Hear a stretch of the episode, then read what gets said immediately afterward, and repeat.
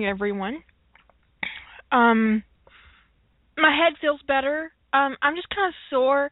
For those of you who get um migraine headaches, um, you know, like the day after one, it you get like this. Everything's just a little sore, like like your brain worked out. I, I I can't even really explain it. It's really weird. But you know how like when you work out or you run and your muscles are sore afterwards? That's kind of how you feel after a migraine or that's how I feel after a migraine. Like I I work my brain or something. I don't know. It's it, it's bizarre. But a migraine is um swelling. I mean part of it it's an inflammation headache and so you have to take anti-inflammatories along with mi- migraine medication to manage it um which I did um, and so it's it's just a soreness, and I, I can't even really explain it. It's um, yeah, it's craziness. Anyway, tonight's question comes from Julie, and her and Lady Holder went over to my site and asked a bunch of questions. I appreciate it.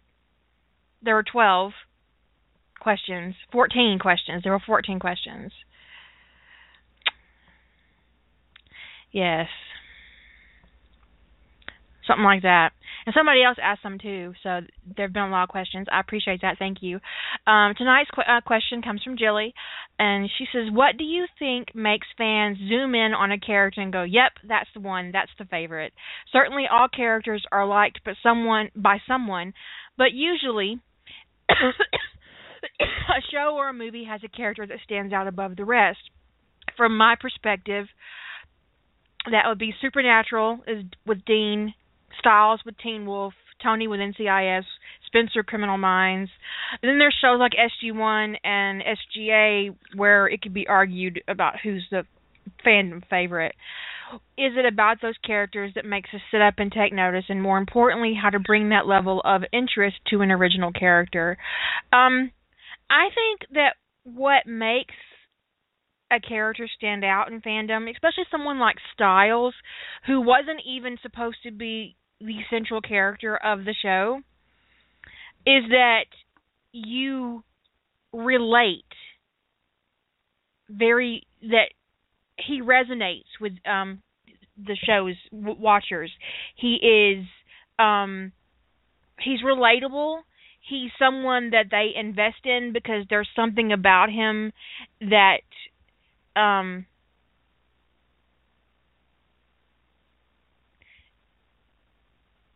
that they enjoy or they sympathize with um it's a very human connection. And i think that's true with um a lot of characters. I think with tony and ncis it, it it's more than just his attitude or um uh his good looks um because michael weatherly is a very good looking man. It's um the connection that he makes with other characters and with the show um is very central. I don't know how they're going to have a show without him to be honest. I I I really don't know how that's going to work out. Um uh, Spencer in Criminal Minds, I think Spencer is the heart of of Criminal Minds. He is um sensitive and brilliant and um he's beautiful. He's a, he he's a beautiful young man, and um, but he has a lot of heart, and he makes connections to people, and I think in a lot of ways Spencer represents the parts of the audience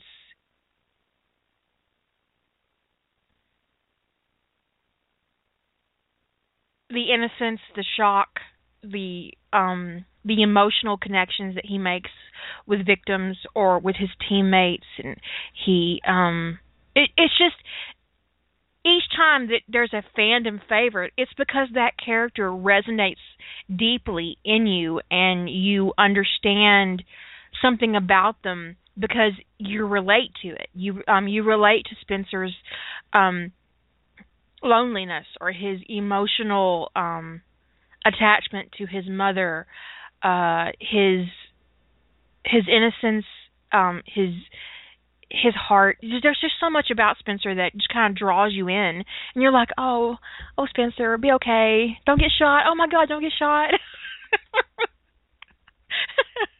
Yeah and you just you just fall right into it. And you just kind of fall in love with the character. And so i think that's what brings um these characters into fandom in such a way that you're like yeah that's the one. That's my favorite. Um um with original characters um you have to humanize them and you have to make them it's more than humanization. It, it it's more than giving them a flaw. It's uh cre- creating uh a a whole person with um with passions and ambitions and um with love and with hate and um and arrogance and you know just when your character is three dimensional on the page, they're going to attract readers. Whether it's because uh, they have a history that the reader connects with, they have a goal the the reader connects with. I think one of the reasons why I really connected with McKay on Stargate is because um I grew up in a situation where I was expected to excel. Um, I uh, was forced to. Uh, I was forced into testing situations when I was really young, and um, as a result of those tests, I was put into elevated classes and I, you know, you have to do this, you have to do that. You're wasting your potential. Why what are you doing? Why are you doing this? Why aren't you doing this? Why are you studying this in college? Why aren't you doing this? And there were so many expectations and I I think for me the scene that really connected me with Rodney was when he told Sam about the piano lessons and how he was told he was technical technically proficient, but he had no passion. And they took that from him. I was told at a very young age that um writing should be a hobby and I should never um ever think about making it a career because there's no money in it and um it'd be a waste of my potential. Um I, you know, not my mother. My mother was super supportive, but in academia, especially in college and in high school, I was I was pushed towards um sciences when I had no interest in it. And I was pushed into AP science classes and I was pushed push push push, you know, and my guidance counselor in high school actually picked out my medical school. I'm I'm like I'm serious. She totally picked out my medical school.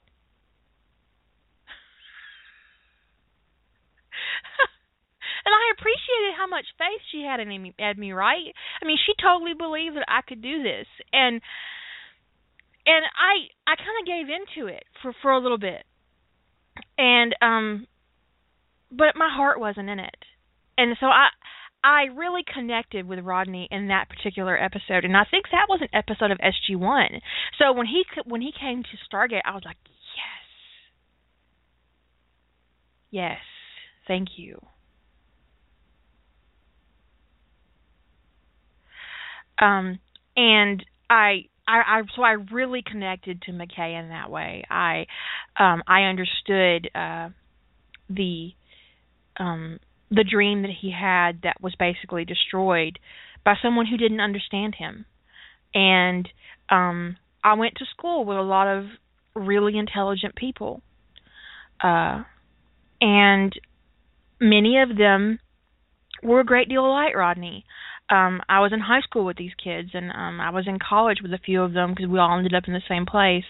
And they were all pressured in in various ways to do this, do that, do this, live up to the potential. And when you don't meet their expectations, there's this pity on their face like you didn't live up to their expectations you didn't meet the potential they saw in you um and, it, and it's really it's it, it's a terribly judgmental situation. Very, very, very. When you value something you can do more than another person does. And um and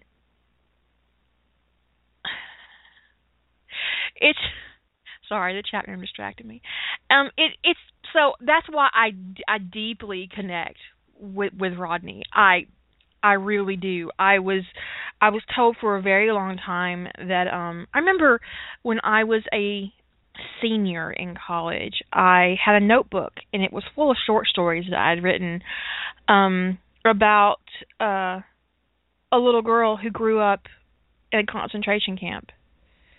She spent the first six or seven years of her life in a concentration camp and then she comes to america. And so i, I had all these short stories in this book and there were like this notebook and there were like i don't know 15 or 20 of these and it spanned basically her birth until she got married and um it was all these short stories and i lost the notebook and I was really upset because I, I I was really kind of enthralled with this project that I was writing, and it was gone, and it was gone for like a week and a half, and then my history teacher. I was taking a world history course. It was my final history requirement for graduation, and I'd been putting it off forever and ever and ever because I really didn't want to take a history class. And um he was uh he asked me to stay after class and um he put the notebook down on the desk in front of me. He said, "First, I want to apologize for invading your privacy. I didn't know it was yours until I got to the back of it and it had your name in it. So next time put your name on the front of your notebook." he goes, Second, this is the best thing I've ever read in my life. Are you going to be a writer?"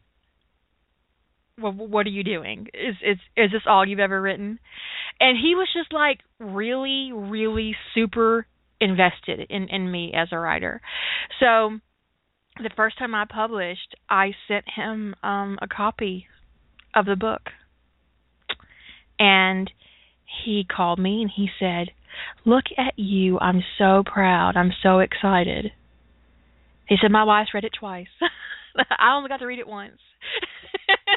And he was like one of the first teachers who ever um, looked away from the potential that I demonstrated in other courses and said, "This is this is this is what is what is what is this? What you have it, whatever it is." He was like one of the first people to tell me, "I have it, it." You have it. And when you work in um in the arts, uh, whether you're an, an artist or a writer or a musician, and you're told by somebody else, someone you respect, that you have that mysterious it.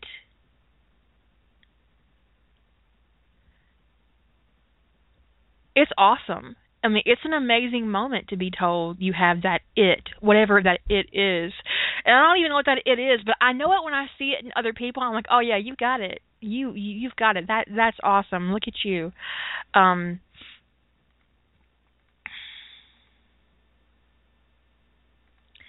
it, it just becomes this amazing thing, and you you have um it's like learning you got the force. Kind of, it kind of is learning like you got the force. It's um, it's it's an acceptance of who you are as um an artist, whatever that artist may be. You know that when when you're told that something, that a talent that you keep close is is worthy of sharing with other people. Uh, yeah, I mean that's pretty amazing. And so I really I really really super connected with um with Rodney from the very beginning. And I think that connection comes from um a personal uh place. And I think that's true with really any situation where you have a favorite character. There's something about them that their personal circumstances in a in, in some small way or in or in, sometimes in a very big way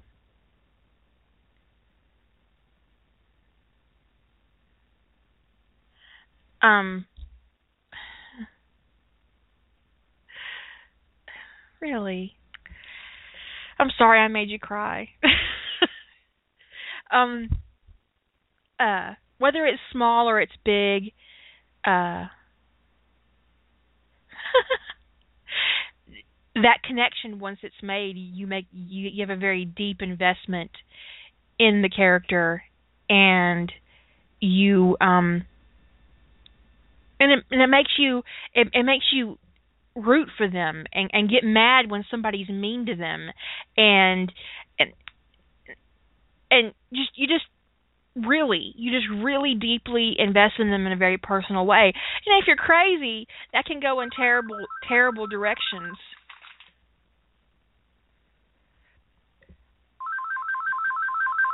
Pardon me for a minute. That's my mama. Hello? Hey. Um, I was at the grocery store and now I'm doing my podcast. I didn't realize you had called me. I'm on I'm on the internet radio. I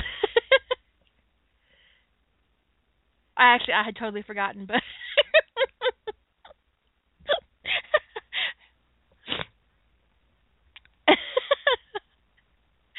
um my listeners are saying hi. I said my listeners are saying hi to you. She said hi back. Okay. Bye. She um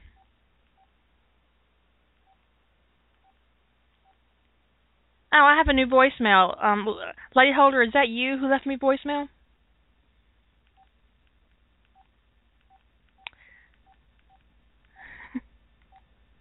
Oh, then it's probably my mama because she asked, she asked me if she wanted to know why I didn't call her back. Me and the man were at the grocery store. I'll tell you a story. We were we were we're at the grocery store, right? And um he keeps you know, he's kind of like a little satellite. He just kind of rotates around me and goes off and gets stuff and comes back, and I do the whole route through the store, and he goes away and comes back. And he was like, "What are all these creepy old men in here?" So there's always creepy old men in the grocery store. That's what they do. it's like their hangout. and it's, it's like it's so true. There were like ten or fifteen of them in there, and he was just he didn't understand. He was like, "What is this?" it was pretty funny, and also this man has no ability whatsoever to estimate how much money we've spent. I'm I'm gonna give you an example. So we have we have our cart. Um, and um he's all he's all bitchy and he's like we've probably spent three hundred dollars. I said no we haven't. We have not spent three hundred dollars. And he was like yes we have. We totally have spent three hundred dollars. I said we we are nowhere near three hundred dollars. I promise you. And the whole time we we're like arguing about it all the way up to the self checkout because i like to pack my own groceries because nobody else does it to suit me. So i'm in self checkout and he's like really irritated with my whole process but i don't care because i have a certain way of doing things and that's the way they're going to be done. And so i get my little bags out Oh, he was really irritated with the cost of um Oh god, what was it? He was he was like it was ridiculous. It was um ground beef maybe? It might have been the cost it might have been the asparagus. I don't remember. Either way. So I'm I'm doing all my stuff and I get all the things organized and the freezer stuff in one bag and you know and I'm just doing my thing. And um our bill was $187. it was $187. And um he was like so I see I see I told you it was nowhere near 300. He's ridiculous. He's oh, he was ridiculous. But but I have to wonder if he's the only man who um who does that. Well, I knew that I was somewhere in the range of with taxes, I knew I was somewhere in the range of 175 to 190. I don't need to use a calculator to do that because I do some. I do all the grocery shopping, and depending on what store I am, I you know I can pretty much look at a, a, a basket of groceries and tell you almost with within ten dollars how much I've spent. Um, but he was adamant that we had spent three hundred dollars at the very least. Um I pay about five dollars for a half gallon of milk, but I get that organic Horizon milk because that's really the only milk that I can drink since I had my gallbladder surgery that doesn't make me sick as a dog.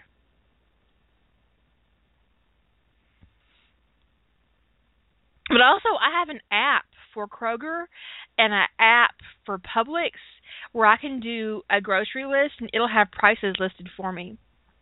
So, but yeah, I I only drink Horizon organic milk these days because anything else will make me sick as a dog, just deeply sick.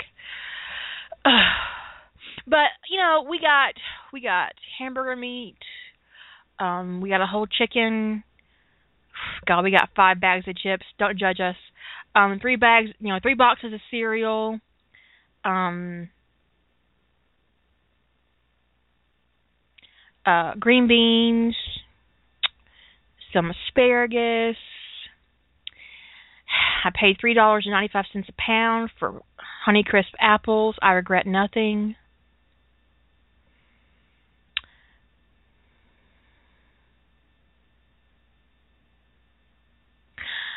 Honeycrisp apples are the best apples. I I did a app um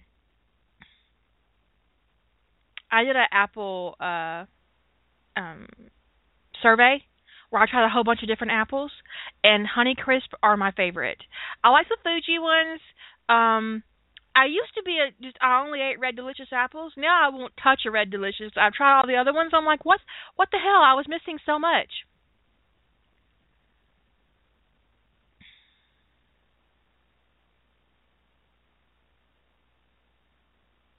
But I like the Fuji. Um the man likes Granny Smith. Uh but my my super preference is Honeycrisp, and they are so fucking expensive. They are so fucking expensive. Anyways, um, ambrosia, I like the ambrosia, but um, I got one that was really really good. Uh, but the next one I got the ambrosia was kind of mealy, and I got really pissed off. Um, so, but I have never had a mealy Honeycrisp. Even when they're bruised, they're still fucking amazing. I don't like pink ladies. But I did try. I mean, I had I I went and got one apple of each. I had an apple survey. I totally recommend it because you learn so much about apples and what you really would prefer. I think the pink lady is too tart, and like we're totally off the subject. Since this is Jilly's question and she's on the phone, I'm gonna let her uh come on unless she doesn't want to. Jilly, do you not want to? I won't make you. I won't force you. Okay. Consent is important.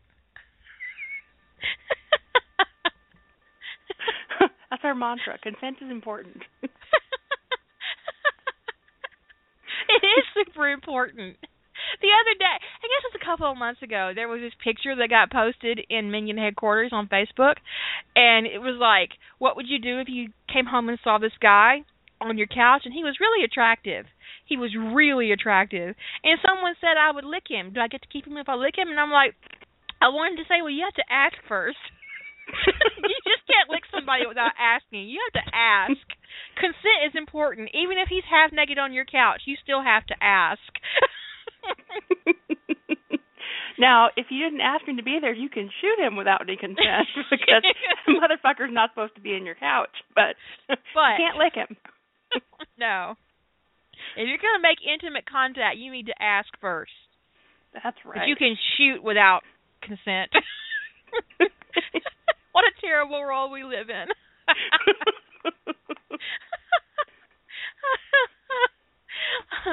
so, why do you think um different characters are become favorites? I assume you do have an answer to this question. You just asked it for a topic. Yeah, I was. I mean, some. I mean, I know why I think some characters have uh, are. Yeah, I mean, I was pulling stuff out of my ass coming up with some of those questions. it's like, what could be a topic? Um, yeah, I think that. um um I think it's a combination of the whole reality thing that they feel like real people in some way. They can't be too perfect because too perfect characters um never never sit well with people. Um, characters that tend to have uh sit on a moral high horse never go over well. And it's funny how often shows cast a lead that sits on a moral high horse all the time and that lead is never popular. It's like always some secondary character that um winds up being Spot more that character in Teen Wolf? Yes, that's exactly what I was thinking about. Is that they they put somebody who's got all this moral conviction in there, like yeah, okay. Um, but I think that uh I do think that all the characters that I think of that I tend to zero in, they all have some kind of deep conviction. Um, it doesn't always come out well though. It's like you know, it's like they do their best, so they have a lot of humanity. Um, but they're not. They typically aren't wishy-washy. You know, they they aren't. You know where they are and who they are, even if you don't always like where they are. Right. Um, I mean, and it's not like Stiles I mean, he you like the fact that he's incredibly loyal to the people he's loyal to, but you also like the fact that he doesn't just give that away to anybody. He's not loyal to everybody, and he's a snarky little shit, you know. Um I mean, one of my favorite moments of Stiles is when he's uh um I don't remember what Danny says to him, but Stiles he says he's a terrible person and Stiles just kind of agrees with him and like, yeah, it's a terrible cross to bear or something like that. And it's just it's like he knows he was being awful, but you know, that was his that was a decision he made and he was just going with it and sticking with it and he's going to own that being an awful person. yep. And we really, you know, we really dig that. Um I often relate to characters that are very uh um that put up I relate to characters that, that tend to put up that tend to um keep people away, you know, they kind of don't like being vulnerable. Um I think Rodney I mean, is that way. I think Rodney's definitely that way. Yeah. But I think Tony is a better example of it. Tony's a great example of it. And you know, I didn't like Tony when I first started watching the show. Because I started watching from the first season, and they they didn't let you see that about him at first. Um, but the first time he let himself be vulnerable, and he got smacked for it, I sort of fell in love with him. Um, like he's Teflon coated. yeah, because he just he and he'd put his walls back up, and then he'd relax and he'd let himself be vulnerable again, and he'd get smacked for it. Right. And it was one of the most painful parts of watching the show for me was how often he would um you know get to that point of where he would need to be vulnerable and it would backfire on him. And um and then even better were the moments where he needed to be vulnerable and and he actually got the support that he needed. But you know I really related to him um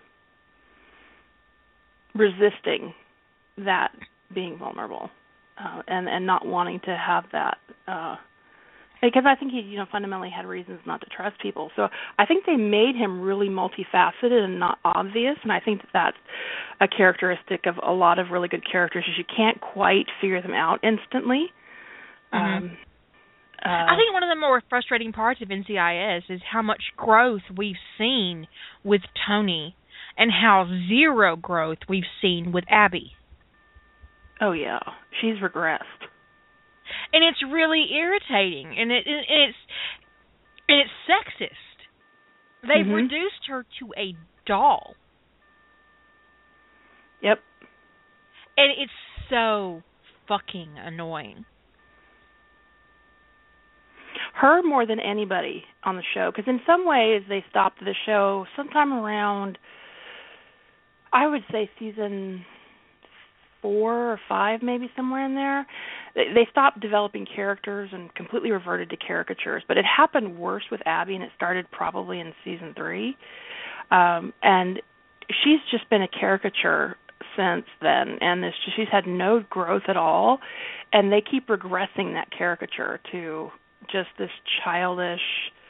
Um, so when I want to write Abby like strong, assertive woman who did, I have to channel her in the first season, season and a half, when she was Yeah. quirky and grown up, um, as opposed to an emotionally manipulative, you know, child. Which is what, but you know, a really great foil for her would be the character of Garcia on Criminal Minds, Yes. who has grown. We have seen um her go from being someone who's just really quirky to to having you know really depth. We've we, we've seen some of her history. We um we we met a former lover. We i mean it's just you know her her arc is so much better than what we got with abby. It's really frustrating. I agree. Garcia was handled so much better than um for for for you know Gar- Garcia is one of my favorite. she's my second favorite character on um Criminal Minds. I think they did a great job with because the quirky character is also another character class where people can get really invested in the really quirky character on it on on a show. Mhm. And I think Garcia fit that. You know, here here's our. But that show has it has you know five or six really serious people they needed that foil um to to occasionally bring you wanting to smile on criminal minds because it was Right. just and you know i mean that's a bit of you know that's a bit of brilliant character development going you know we can't have um you know a really serious tech analyst in this in this we need somebody who's going to lift the show up a little bit because everybody is so serious about their jobs and um yeah so she's um she has just grown tremendously in her in in, in not not just in in her in her in her personal development but they let her grow in her career development in the show too which yeah so often you don't see I really enjoyed that moment when she comes into Hotch's office and says, "I want to do this too," and he was like, "Okay, let's try it." It wasn't a, "Are you sure?" You know, he didn't act like she couldn't do it. He didn't act like she wasn't capable of it. He was like, "Okay, we'll try. Let let's see how this works." hmm You know? and when and And when it, and it, when it was when it got to be to the point that she needed to try to tweak the job, he found a way to make it work for her. You know, it, it let her have a little bit of vulnerability about the job too, and go, you know, I don't want to be out in the field all the time. I don't want to be with you guys out there all the time. But I don't want to give it up either. I don't want to give up running cases with you guys. I don't want to be in my office all the time. And they let her have that realistic um finding her way with her career and it was really gratifying to go through that process with her. I really enjoyed it, and um, it's it's honestly kind of rare on Criminal Minds because I think sometimes the female characters get a short stick. Oh, they really do. But I really also enjoyed the uh, the um the character arc for JJ. And oh, I enjoyed the one they did with JJ. I did not much care for the one they did with Em- Emily. no, I really didn't like the Prentiss one either. And um I really really didn't like how they treated Elle. No, Or that I felt like- mhm. they like they were just getting rid of her, and they just did some weird. I Yeah. it was It, it, I don't know. It didn't make it- sense. It didn't make sense because I was always a little I was a little bit Elle, Elle was one of the characters I was a, a little less sold on. She was a little bit two dimensional to me through the first um Mhm. couple seasons. For this oh she was only there for two seasons I think. Uh so she was a little bit two dimensional to me for me and, and I was waiting for them to develop her and then they developed her in a way that took her out of the show but also that made no sense at all. I think that there needed to be more. We needed a longer arc. We needed to see her go from where she was to where she ended up. It was too abrupt. Yeah, that was it exactly. Because you've got somebody who's been a profiler and has been working these kinds of crimes for years, and all of a sudden, abruptly, she can't deal. And there, there was just no. um And There it was no wasn't transition. like a psychotic break either. They didn't even play it that way. I mean, it, it wasn't like she snapped. This was a very deliberate thing she did, and it was. um You're right. It it it just it was too abrupt. It it, it needed more. It, it it needed more room. More development. It was just really. but I really did enjoy the JJ arc, ex- especially her experiences um overseas and and what she was forced to do and um all that stuff and then her coming back and um you know really finding herself as a um as both an agent and as a woman and she just is really strong and when she kicked that woman's ass I was like hell yeah Mhm. kick her JJ ass of all the of all the female agents, um JJ's the one that so far. I mean, she's also been on the show the longest, but they've let her have the most breadth in her development career wise because she got the promotion to state, which was really the cover for what she was actually doing. Um and then they um uh let her they let her have a family and a child and, and now two children. Um but uh but the other a lot of times the other women on the show it's like they they're they're there too briefly it's like they try to you know have, what was the one that was played by Jeanne Tripplehorn it was like it was like they were shoving down your throat that she was you know a, a well balanced well rounded interesting character and yet they didn't give anything behind that and then they just took her away yeah i didn't You know, I, they- I liked her character i wish we'd have gotten more of her I You know, do, I liked her too depth. But Yeah. I like the actress. I really enjoy that actress, and I was like, "Yay!" I, you know, I'm really. But then they didn't give us enough. It had potential. It it was almost there, but then it wasn't. Yep. It just kind of fell. It, it fell flat. I thought they were trying to make up for the mistakes they made with Prentiss, which was they were um keeping her too um like n- knowing nothing about her. Uh, they're keeping her almost too too plastic for a long time. She was I liked I liked that she was a really strong, capable woman, but she had no depth. And then they sprung this really bizarre arc on on everybody that that made no real contextual sense uh Right. to to write her out of the show and it was obviously a plot device to write her out of the show uh and it was like okay well that didn't really give her any depth in my opinion it just kind of was nonsensical because it then made her history make no sense to me um because I don't think you go from being I don't, what was that with Interpol and doing what she had been doing to having the chops to be a profiler it didn't gel with in my head the way that No. uh, they they land they kind of dumped all that on us Because um when they when they introduced her, it made it seem like she was career FBI. Mhm. Yeah. So I mean they and but then they never did anything with her. It was kind of like uh okay. Um she was the, you know, and I think you see this a lot is like the badass woman on the team has no emotional depth really. And I think that that's uh they didn't do that with Penelope, but she's also not a kick-ass agent either, right? So I mean, No. it, felt like they went down this trite path with Emily, and they could have done so much more with her. Because I really like Paget Brewster, so um Well, she's going to be doing some guest work on the later in the season, so maybe we'll see um some more of her, and they could give us some depth. I mean, I mean, just Yeah. just something, you know, just a a little more than we got. 'Cause I think actually we got more depth out of JJ's character during um uh Prentiss's arc than we did Prentiss. I agree completely. Because JJ only JJ working it in a little bit. Convinced, the whole fucking team, except for Hotchner, that Emily was dead. hmm And then JJ had to be the one who had to live with the blowback of the team finding out that she had known all along Right. um that Emily wasn't dead.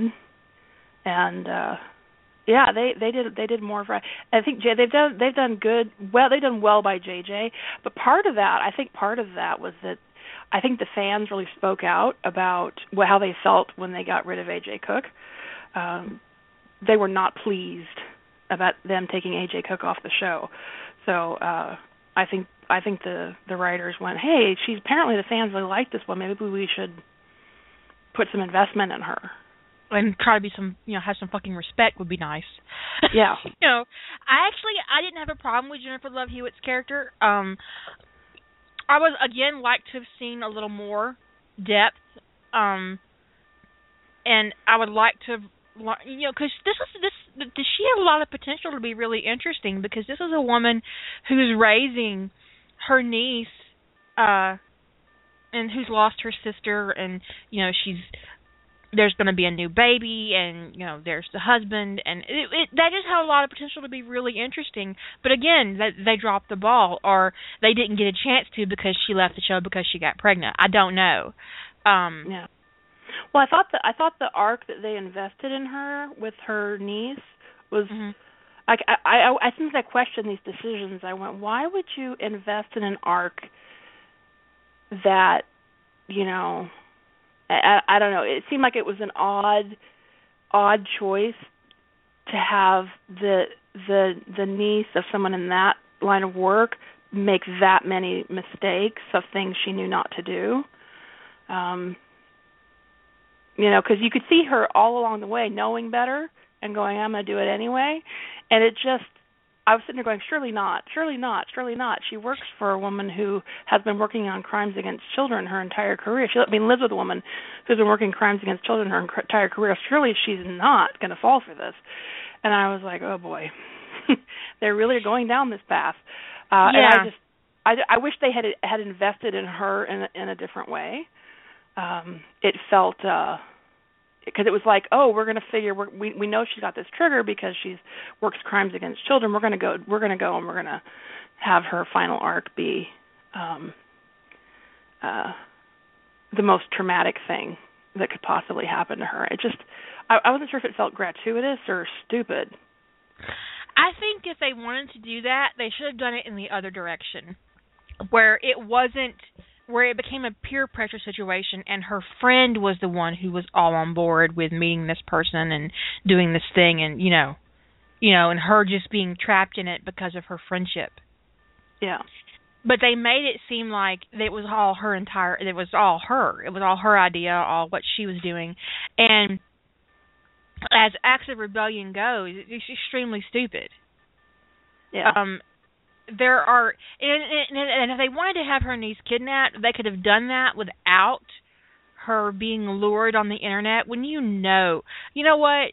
If I worked with crimes against children, there is no fucking way. You know, I'm gonna be honest right now. If I had a child in my house, there is no fucking way they would have unmonitored internet time.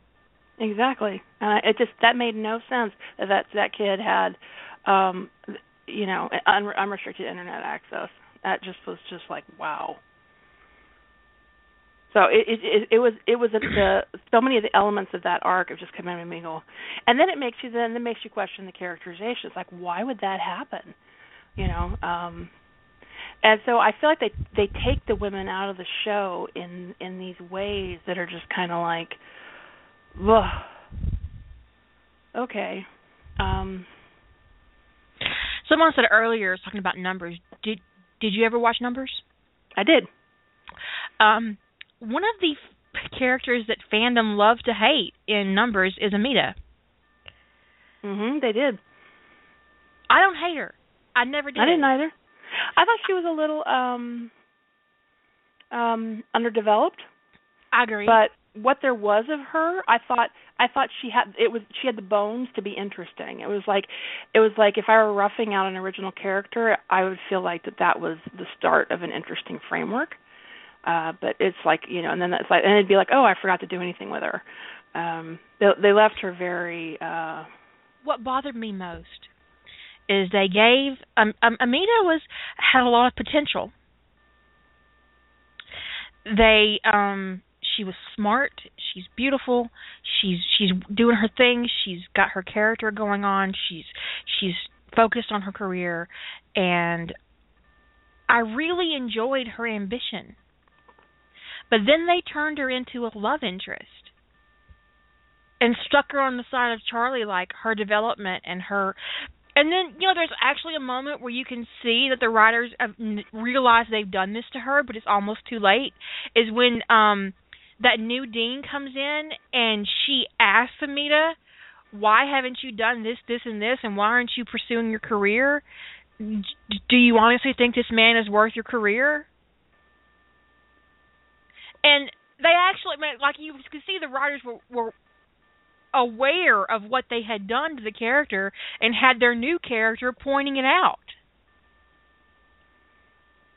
What was her name? Minnie, Millie, Millie, Millie. Millie, yeah, Millie. Because Millie. Millie did not approve of that relationship between the two of them. Because she thought that it was slowing Amita down, and I agree.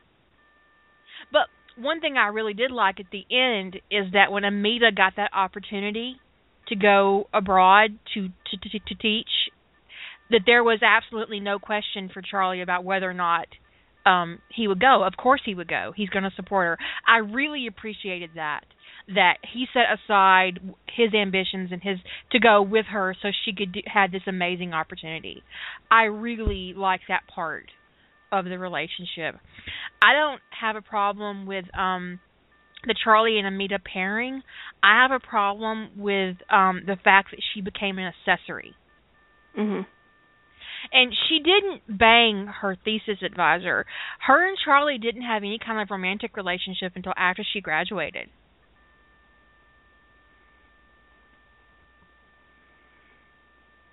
She I might have wanted something, but there was no. I mean, he didn't. and and sometimes there, there seems like to be a couple of cases of where um I I can think of two off the top of my head kind of archetypes where um fans zero in on them and hate the character um female characters and one is the Amita one where really what she is is she doesn't serve any purpose but to be a love interest and they're more interested in that character being because Charlie was the most interesting character in numbers he was the fan focus um But you know that's And- not why they hate her.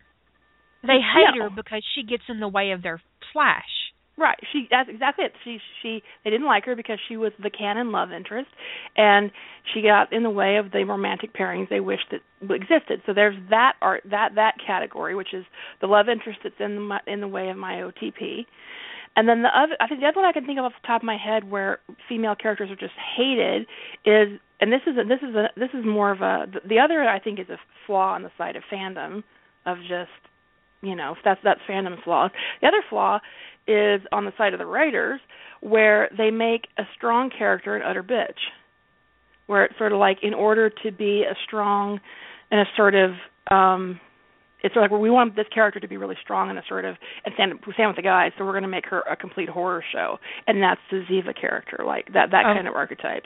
So we're going to make her we're going to make her absolutely horrible, and then everybody hates them because they're obnoxious and that's the flaw in the writing of where it's sort of like uh, and then and then and then you know if the if there's a romantic interest that gets even worse because now you have a horrible bitch that's in the way of their OTP and you know and then you know there's burning an effigy and all kinds of horrible things. But uh but you see writers do that all the time is that instead of being able to write um a character who has is able to be vulnerable and be female and still be strong and carry a gun and shoot people if necessary and not you know um have it utterly destroy her life the first time she has to pull the trigger or whatever they make them obnoxious because somehow you know complete bitch is uh what it takes to hang with the big boys it's very um misogynistic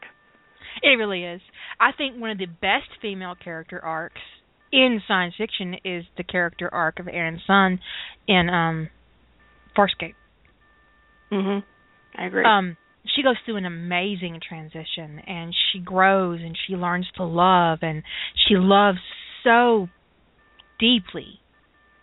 But she's still a hard ass. She's still just amazing. She's this kick ass character and um she gives birth in the middle of a battle and she's still got that fucking gun in her hand because she's like on it, you know. And I'm really, you know, just, just amazing.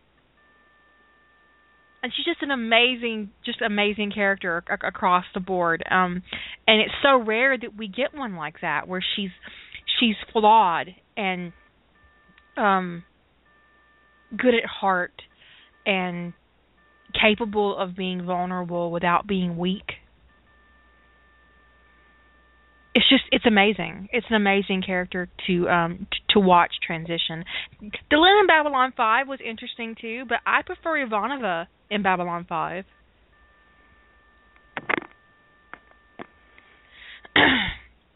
I liked her arc a lot. She's very kick-ass. But um everybody knows I hate Jennifer Keller. Um I don't hate Jennifer Keller because she was in the way of my slash pairing because um I'm not that invested in canon. You might have noticed. Canon, canon means nothing to me. um, what what really bothers me about the character of Jennifer Keller is the utter and complete lack of development.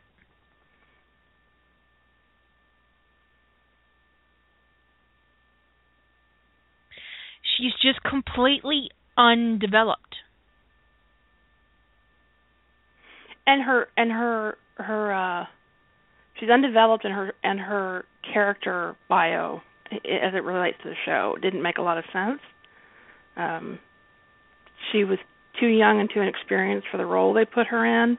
But I, that was actually a, lot the flaw of Stargate Atlantis anyway, is they're sending all these people they're you know under under under uh under unexperienced or underexperienced um out to the wilds of nowhere possibly you know with to face death and possibly not come home and they're sending sometimes really young and inexperienced people to do this and it didn't ever quite gel. And she fell in that category for me of where it was like well she she's yeah she's brilliant and she's a she's a prodigy but she has no experience. Why would they send her out there to be in charge of take carson's place? It doesn't that doesn't resonate in any kind of realistic way.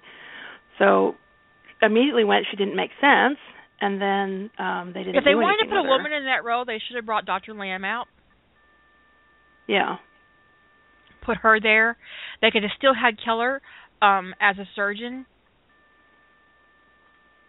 They should have not killed Dr. Fraiser and let her go to Atlantis. Damn it. this is true too or they could have just not killed carson at all Which was a horrible decision. uh, it was a very horrible decision. I mm, I get so mad. oh, it's so frustrating. But um,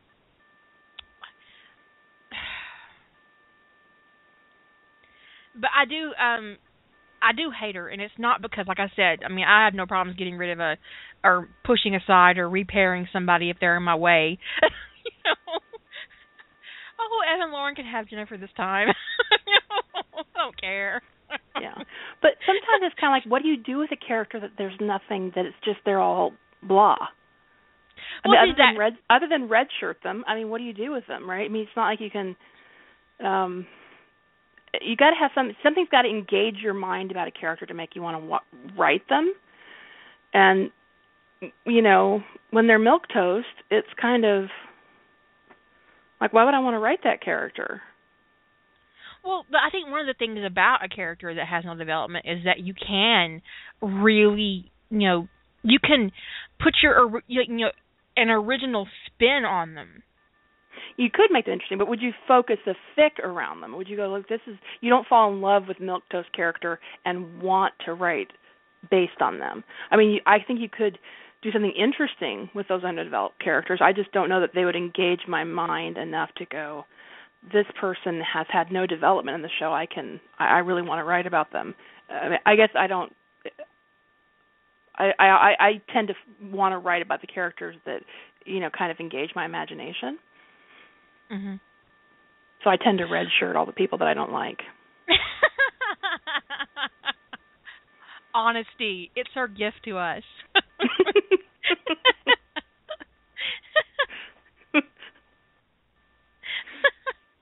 but I, you know, um I think one of the best like one of the most fun I've ever had with a character is um Miko Kusanagi, who has zero development. I mean, we see her like once. Or maybe maybe twice the whole fucking show, and she's like in completely fanon. I mean, because there's just nothing there. They aren't even sure if Miko and Dr. Kusanagi are the actual same character. It's True. iffy in the Stargate um wiki. They don't even know for sure if it's the same character. Um, so she has the, she has less development than Jennifer Keller, and in all my fics where I put her, she's practically my favorite. That's pretty awesome. I want to bring up something that someone put on um a, my preview of um the North Star. Someone said they were surprised that Miko turned out to be so manipulative. All I want to tell you, if you're listening, is you need to go back and read Ties That Bind from the beginning. Because I told you that shit from the start. Miko is the one that sent Elizabeth the letter, the email, telling them they needed to come rescue Rodney. From the very start, it was clear that Miko was the one engineering all of that shit. And I don't know how you missed it. She gives Elizabeth all the gossip. M- McKay even comments on it and says you better not cheat her out of what you know whatever you've told her that she wants, you know, chocolate or coffee, or whatever it was, because Miko will exact a price if you don't give her the bribe she was promised. and this is from the very beginning this happened. So it, for those of you who were surprised by her testimony during the house trial, are you fucking serious? Were you reading what I was writing, or were you just skipping to the parts where the sex was? It's okay if you do that. Just don't act surprised by the shit that you skip. That's all I'm saying.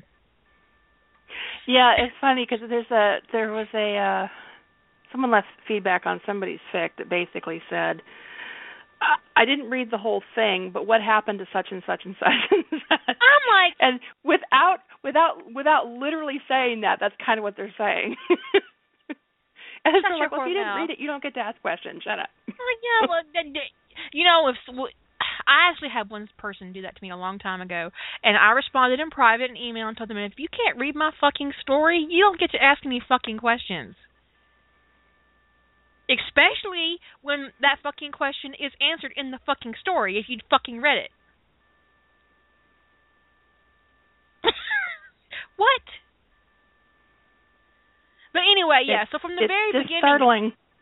I would think it would be obvious to anybody who actually read Ties That Bind that Miko is very um personally manipulative.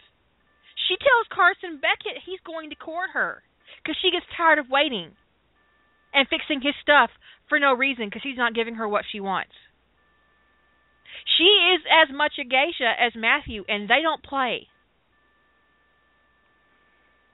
She knows what she wants, and she sets out to get it using whatever methods that serve her best.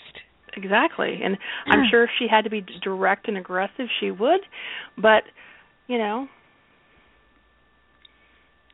she's almost like a Southern woman under the skin. It's like we don't, you know, we don't, uh, we don't do direct and aggressive. but Until we for have real to. though, I was just when I read that comment, I was like, "Are you serious?" because like I didn't make it a secret. This wasn't some big reveal to me, and I don't know how you thought this was. um I don't know why you're surprised.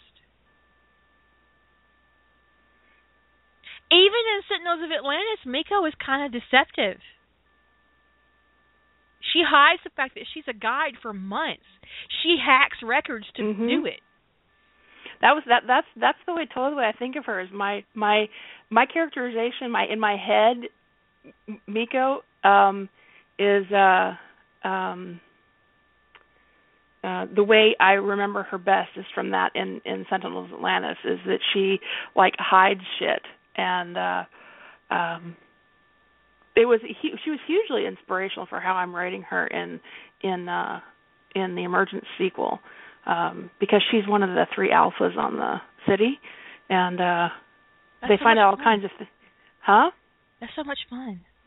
yeah Nigeria and so uh when she when she when she because she she emerges as an alpha like right before um uh the wraith invasion right before the the finale of the uh season one. Mhm. and she's like chopping off heads off wraith and rip not chopping ripping their heads off. And she grabs her she grabs them and rips their heads off. Um she's so aggressive when she emerges. Um but, they find out so john confronts her and says okay so on paper you're like this but the reality of you is a little bit different. And she I reveals yeah. and so she tells all this stuff that she said that she felt like the expedition didn't need to know because you know it was really none of their business and she was flying under the radar. And uh that was hugely her being uh very Slytherin uh and she had her reasons. And the, you know to her they were good reasons and John disagrees with her a little bit about it. Um and uh and she has this whole very manipulative conversation not not manipulative but she has this whole very um you're you're not going to try to get in my way of having my own wing are you? And he's like uh, no of course not. And you can have anybody in your wing but rodney. And she goes even this person? And he's like yes even that person. And she's just very much you're going to you're you're going to you know she's very she's very by that point she's very much more assertive but she's been flying under the radar the whole time. And it's because of how you characterize her in sentinels of atlantis is like i got to write her this way even though i decided to make her an alpha. So. Well, I think that one of the reasons why the Queen is my favorite episode of Sentinels of Atlantis is because um of Miko's reveal and um just um the depth of her character and and what I did with that. I think of all the episodes of Sentinels Atlantis that I'm most proud of that one because it was just boom. You know, and then it rippled throughout the rest of the series, but but it was a mistake. I I I had no choice but to do that the way I did it because mm-hmm. I forgot that Miko had the gene. and then I was like, oh shit, I forgot Miko. What am I gonna do? And they're like, oh, this is what I'm gonna do. But see, it, it isn't just my fault because Lady Holder and Chris King, they forgot too. Which is pretty much the only thing you know about Miko for sure in the first season was is that, that she, she has the, the fucking gene. I know, right? It's so that was, annoying. That was the only time she was mentioned was go get Doctor whatever her last I can never pronounce her last name and make her sit in the chair. but then Lady Holder, right? She is the one that has to say, "Hey, dude, um, Miko has the gene." I'm like, God damn it, she doesn't have the gene. What am I gonna fucking do? And then I I I, I sat down and I thought about how to insert her in and to explain why she hasn't shown up. And it, it just kind of it was really an organic plotting experience for me. And then when I wrote it, I was like hell yeah. you know, sometimes when you write something, you're like, hell yeah, look at me. and that was one of those moments for me in Sentinels of Atlantis. The Queen was like, hell yeah, I'm, look at me, you know? And that isn't often, I mean, most of the time I don't feel that way when it comes to my fan fiction. I, um, I don't know. I mean, I mean, I like my own work, obviously, and sometimes I read my own work just for you know, um, uh, comfort, because uh, I know I won't disappoint myself. and when I feel really bad, I do read my own work because that way it's safe. like I know exactly what I'm getting into when I'm reading this.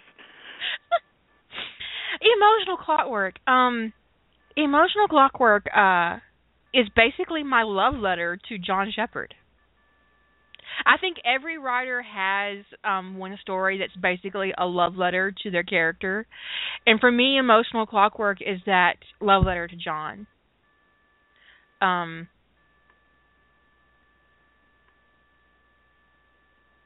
it's uh it's just um John was really undeveloped or underdeveloped in um Stargate and I uh uh I just um I don't know. I, I I can't explain where emotional clockwork came from really.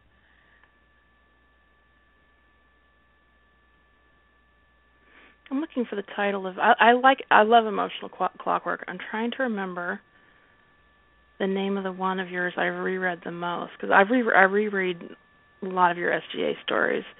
Um but the one I Oh, for heaven's sakes! I can never remember that. It's funny I reread it so much and I can never remember the name. It's the one that has the uh, the the changes uh, after "Don't Ask, Don't Tell" is repealed. Human nature. Yes, yes, yes, yes. yes. Human nature. Um, I I totally did name that after a Michael Jackson song. I, I did. I really did. Um, uh, human nature. Um, I,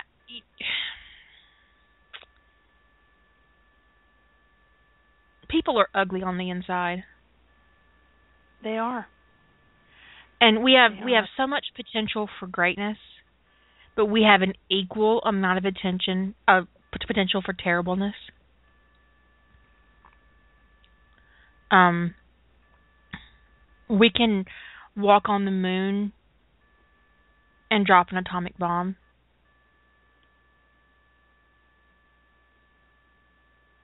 With the same amount of conviction.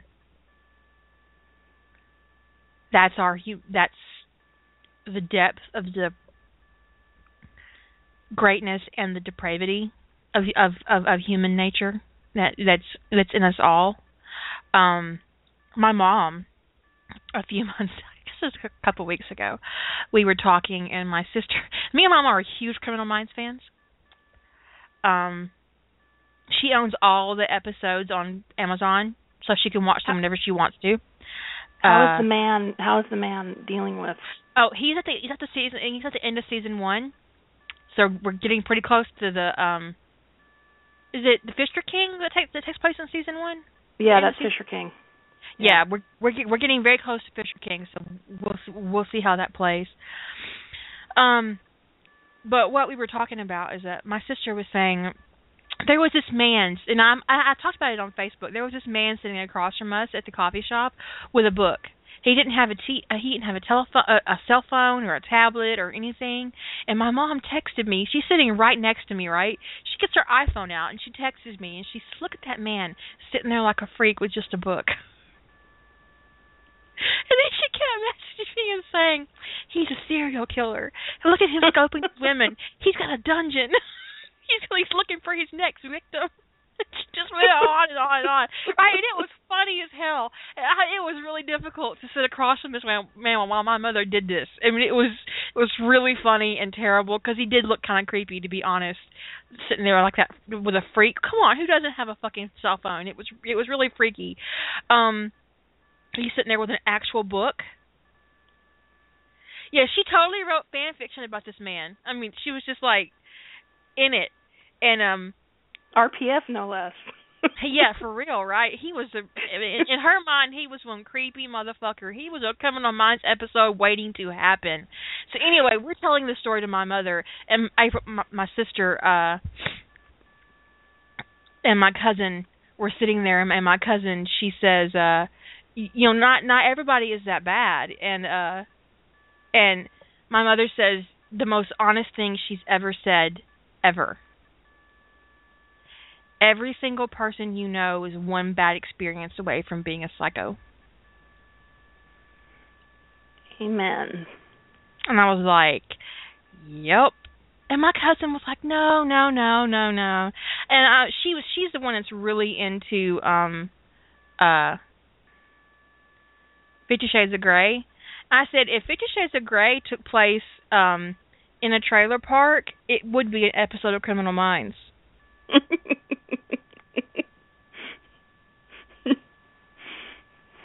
And she was like, Ugh. I said, no, wait. If he didn't have money, think about it. If he was poor,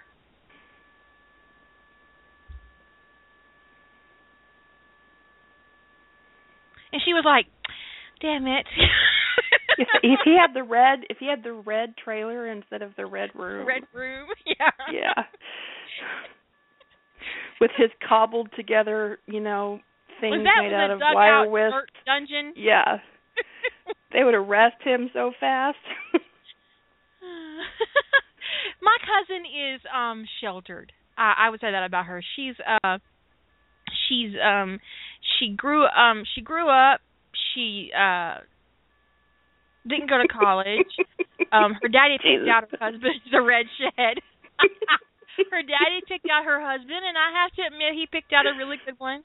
Um he makes a lot of money and he's very good to her and um she doesn't work and um uh she has a couple of kids and um she's just she's she's really sweet natured um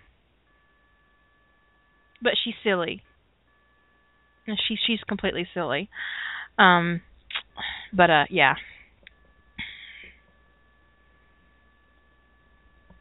Completely silly Yeah, I was leaving the laundromat the other day, and there's a guy parked across from the laundromat, not at the laundromat, but parked across it. And he's got, uh he's bald with kind of a scraggly beard, um, and he's kind of nondescript, um, so kind of the Unabomber esque, except bald. And uh and he's in a he's in an old white panel van, and I just went. I said I have been watching too many episodes of Criminal Minds because I see serial killers everywhere I go.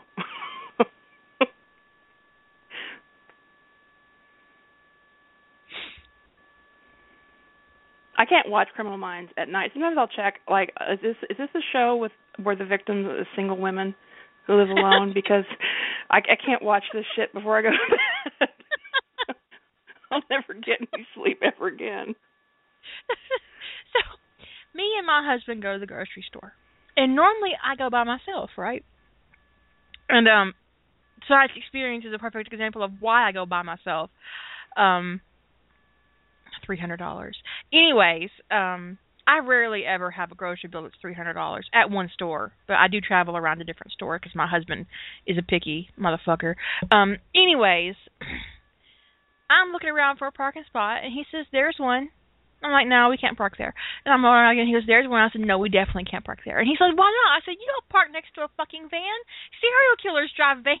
And he said, well, "I'm with you. It'll be fine." I'm like, "Dude, you could be a victim of a serial killer just as easily as I could." Have you seen how many men die on Criminal Minds?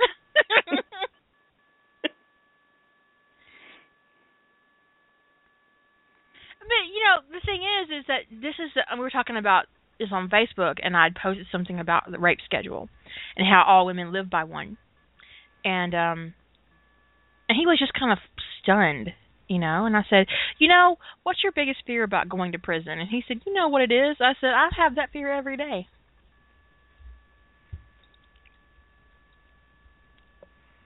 And he just didn't even know what to say. He didn't even know what to say. Yeah. Exactly. You know, because um, I walk with my keys in my hand because it's a weapon. Um, I carry a gun. I have a stun gun in my car. I have a stun baton in my back, uh, in the, in the back of my car, where I put my groceries, and it's in a pocket on on the side. So if someone grabs me, I can get I can get it. It's within reach, and it's in my car all the time. I don't park next to vans, and if I come out of my store of the store and there's a van parked to me, I will go right back in and ask for a bagger to walk me out to my car.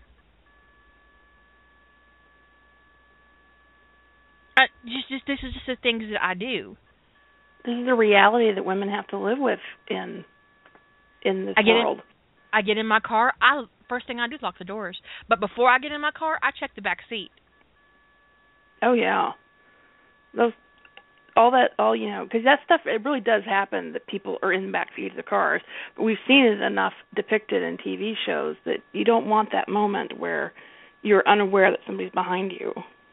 No, I check the back seat. I get in the car. I lock the doors. I put my key in the ignition and I go. Because you don't linger in a parking lot. And even if I have to stop somewhere else, I get in my like I'll get in my car and move. Because if you stay in one spot, you're more of a victim. hmm So I think it was uh yeah it was Wednesday night. I was driving home late, um, like around I think I got home about one o'clock in the morning, and um, there's not you know even where I live, there's not there's traffic, but not a ton of traffic at that hour. So freeways, four lanes in each direction at that point, maybe five at that section. I don't remember. Anyway, I merge in. I'm in the right hand lane. I want to get over, and uh there's somebody in my blind spot on on the left, so I can't get over. So I slowed down. They slowed down. Sped up. They sped up. Slowed down. They slowed down. Sped up. Mm. They sped up. For like at least five miles or maybe longer, they would not let me move over. It was very deliberate. It was a guy. It was a, it was a man.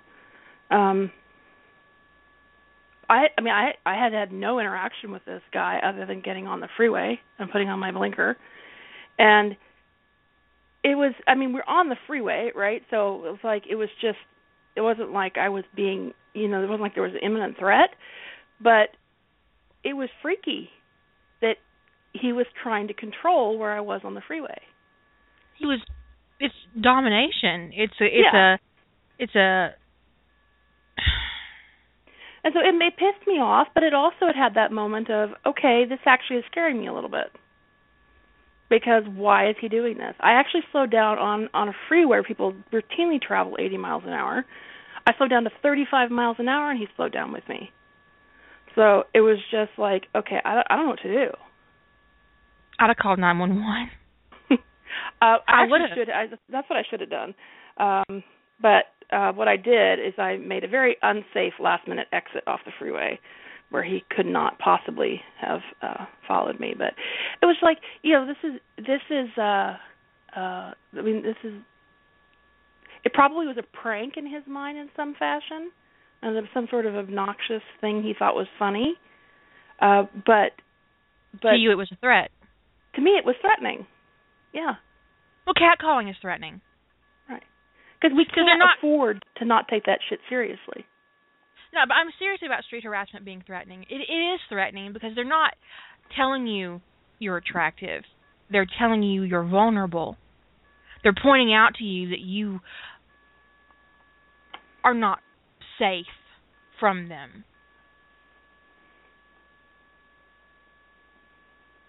You're just not safe. They're saying that. They're saying you're not safe. It's a threat. It's a I mean it's completely a threat because they don't expect you to respond positively. They don't expect to get a phone number out of shit like that.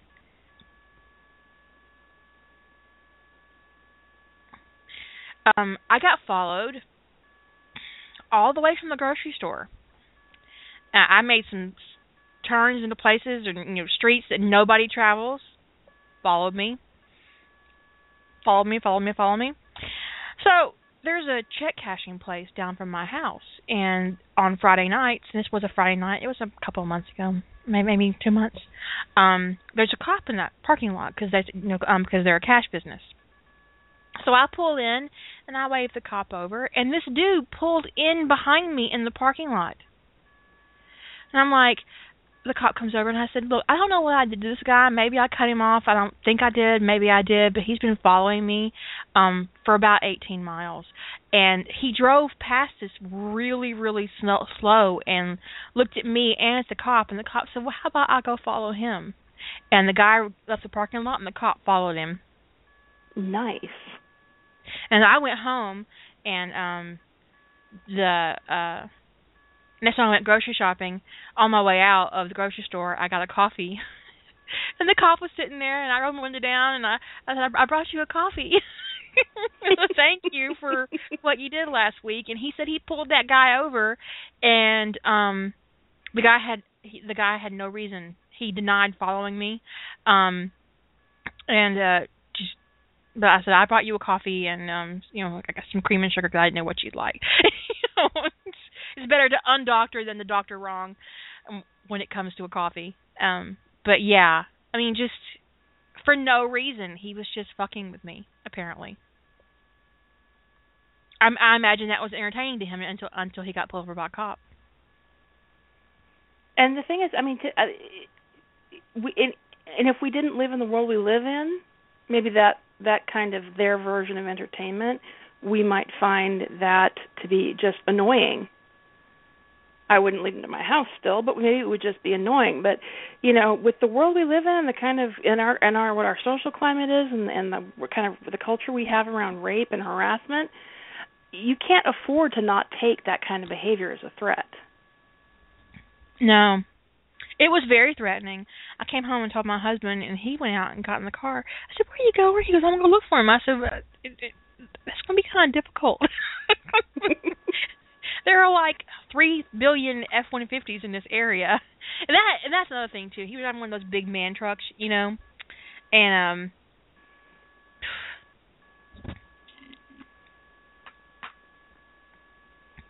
And I'm sure, like that guy on the highway, he was just, you know, fucking around.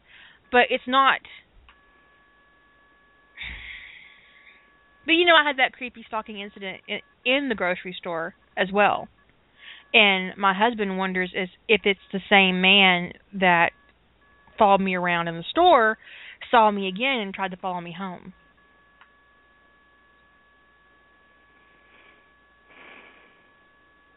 Because that dude said he knew me. And I'm like, I don't know that dude.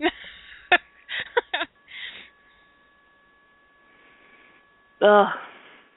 So you know what I you know sometimes it's funny how personal these experiences we have kind of make it into what we're working on in our writing. hmm And you know, and I didn't come home and kill somebody who had been driving in my blind spot for five or six miles. He was not tempted. Um, but what I did is I decided that the next case I was going to have come up in the story I'm working on is a stalking case. Um, well, in order to do that, I felt like I needed to be a little bit proficient in what you know stalking laws were, and uh, so I spent I don't know a couple of hours reading about stalking laws and um and, and that's not something I would ever recommend to anybody. It'll just piss you off. Because a lot of It that shit just- they do isn't illegal. It, it really isn't, and it's really and even even even if you can prove if, even if they meet the the bar for criminal activity, the odds of anything the police doing anything or you know or a prosecutor you know actually charging them is almost nothing. Uh, it was just That's it was so the thing discouraging. is, is that California has some really, or you know, has some of the best stalking laws, and even their laws aren't great. No. But I was just like I was like, well, you know, I I kind of was doing this to kind of um sort of work this little Wednesday night annoyance out of my system and now I'm just really depressed. Because the thing is, is that um, this is gonna sound really terrible, but I'm gonna say it anyway. I think that a lot of men, um, when it comes to stalking, they don't take it seriously, and it's not taken seriously because um, we live in an environment in a society where it's perfectly okay for men to be predators.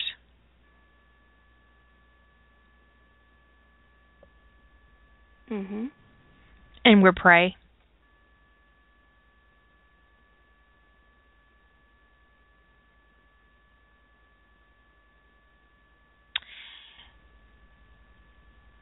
They don't get prosecuted for rape. They don't get prosecuted for stalking you. They can come onto your property. They might get escorted off, but they're not going to be prosecuted for it. Nope.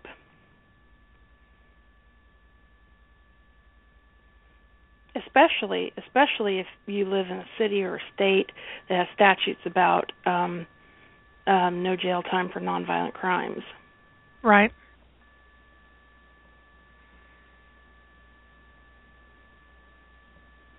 Because they they'd much rather put a drug, a drug addict in prison than a man who's threatening um a woman.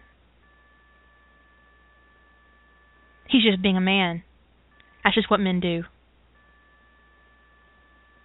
And I know that you know I have male listeners, and um that maybe you um feel insulted by what I just said. Um but if you're thinking in your head, not all men, that's great that you think that most men are like you and they wouldn't and they wouldn't do that. But you're wrong. We have been on the air an hour, roughly an hour and 40 minutes, and statistically speaking, um, let's see. So,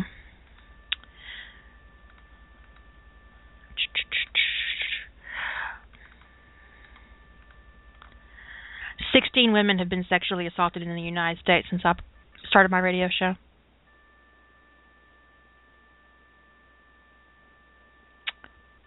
Because a woman is raped or sexually assaulted in this country every six minutes.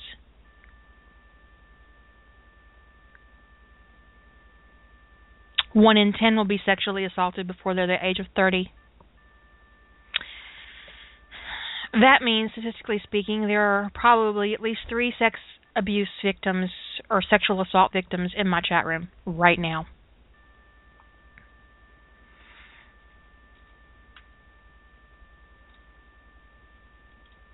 And what I would say to anybody who says, "Oh, but not all men are like that," um, what I, what I would tell you as a woman is that um, I can't read your mind, and you look like a threat. I rarely encounter a man who isn't at least five or six inches taller than me. I'm only five three. You outweigh me. You're bigger than me. You can probably bench press me. You're a threat. That's how I see you. More women die in this country at the hands of domestic partners than any other method of death outside of natural causes due to heart disease. We're talking car accidents, um, workplace shootings, whatever. But you kill us on a regular fucking basis. 18,000 women have died at the hands of intimate partners since 9/11. That is more than everybody who died in the towers and in all the wars we've fought since as far as American citizens go.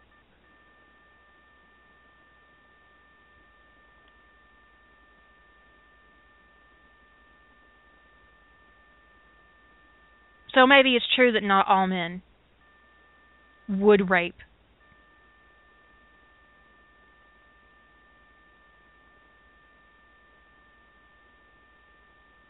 But I think a lot of men don't even know what rape con- what rape is.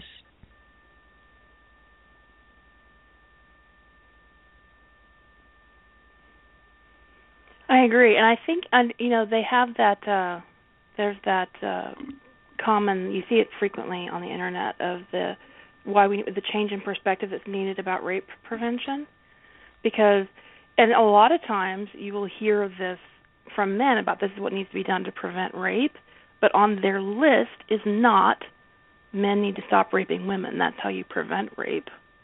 Is men stop doing it or raping other men. You know, rape ha- stops when when the perpetrators stop doing it, and that's the first step: is don't rape people. Um, and it, that- it sounds simple, doesn't it? it sounds incredibly obvious. It's like why, you know, we have all these we have all of these uh uh these precautions about teach your daughters to do this and this and this. Why isn't on the top thing on the list teach your sons what rape is and not to do it?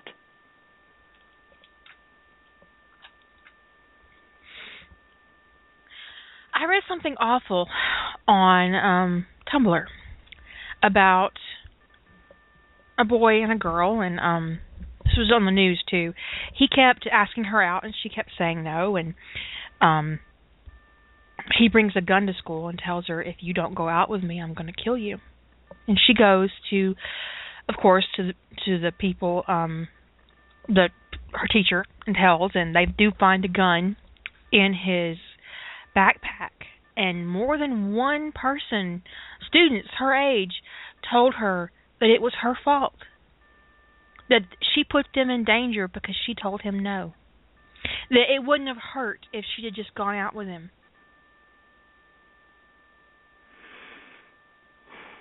Victim shaming, victim blaming is just one of the ugliest things. That is just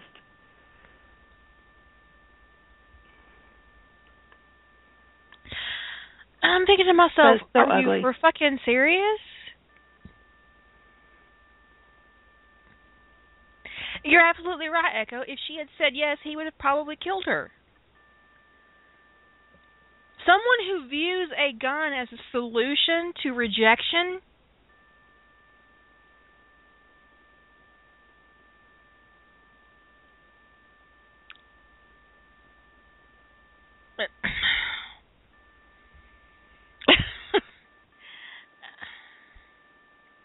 I'm just saying. I'm just saying. I mean, I'm as a gun owner, I don't consider my gun a solution to any situation.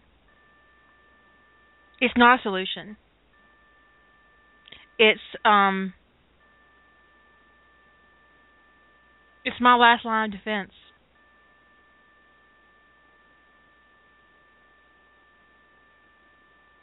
Because I firmly believe that if I actually have to pull my weapon, I'm going to have to put a bullet in somebody. And I don't want that day to come. I don't ever want that day to come.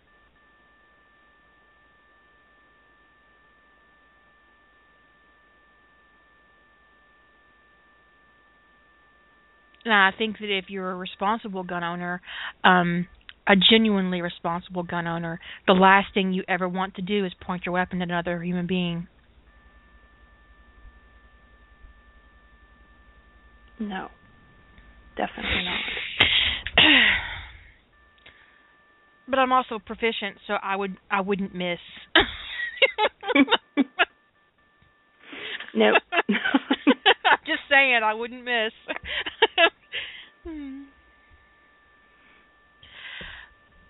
but I, you know, but that's the world we live in, and um, I think that this um,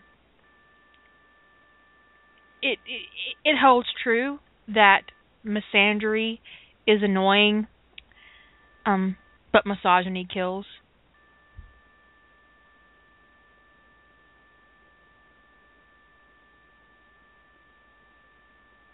It's very that that is absolutely true. I um I uh I've sort of um been immersing myself in because I I made some odd I made some odd choices about what to do with a story and I've been immersing myself into what kinds of crimes and what the realities are of solving and and investigating and not even solving um crimes that are like like an SVU would care would would would uh work on and that is frustrating as all fuck. It is frustrating as hell when you realize the breadth of what they cover and the odds of getting even to an arrest in those even kinds of cases. Even a small amount of justice is probably impossible. Yeah. So I get I get like down the path of this is the path I've chosen for the story. This is the team that I have character on, and so I'm checking into stuff and I'm realizing that I'm pushing my own buttons about because I keep I keep having you know I'm, I'm trying not to focus too much on the casework because it's depressing. Um, I'm like, well, odds are if they go out on this domestic violence call, the wife is not going to. The odds are that she's not going to admit that it's domestic violence, so they're not going to go anywhere. Odds are, um, with you know this stalking case, they're not going to be able to do anything to help her. Odds are, I mean, this was like every time I put a case in the story, I was depressing the fuck out of myself. I actually mm. had to write a special warning for the story that even though I wasn't having graphic violence or anything depicted in the story, that it could really trip people's triggers, and that they needed to take care of themselves and not read it if if that could be a case because it is very frustrating um I mean it was it was bugging me and I I I I was the one writing it so it was like but you don't think I hadn't you know I don't put don't put a lot of thought into what it must be like to um and there's you know there's reasons why these you know these there's reasons why in all these cases why why why battered women won't testify against their husbands. I mean there's reasons why this stuff all happens. Um but a lot of it is cultural. A lot of it is is is a cultural problem in our country, and uh, it's just you know, well, well, yeah, and it also boils down to economic security. Yeah, and the fact that women make um seventy cents on a dollar compared to mm-hmm. men, or is it seventy six cents? It's ridiculous, and because our economic um power is uh undermined by men.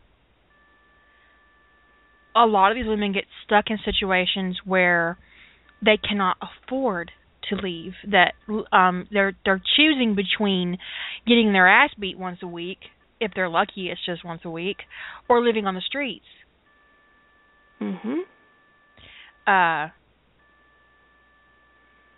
And losing their children. Yeah. And and that's you know and, and that's but and that's that's a you know that's also a societal thing is that we don't have good mechanisms to take care of people. We go, hey, we want to pull you out of this situation, but we're not going to do anything to help you once we pull you out. You know, you're gonna you might lose your kids. You you you might wind up homeless. You might have nothing. You might know way to support yourself. And it's just it's just so bleak.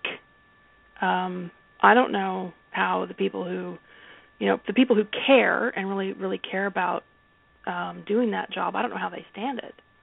Well, that's why the burnout rate for social workers is so high. Yeah. Especially if they do care, if they do invest themselves. Um, and it boils down, I think, to um, not only um, taught misogyny, um, but also uh, the uh,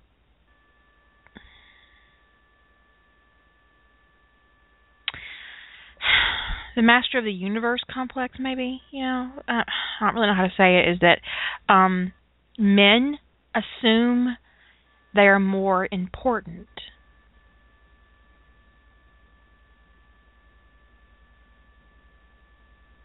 Across the board their opinion matters more their politics matter more their career matters more um there was that Republican who said that women shouldn't work because it takes jobs from men. Or that men or men deserve to make more money because they're the breadwinner.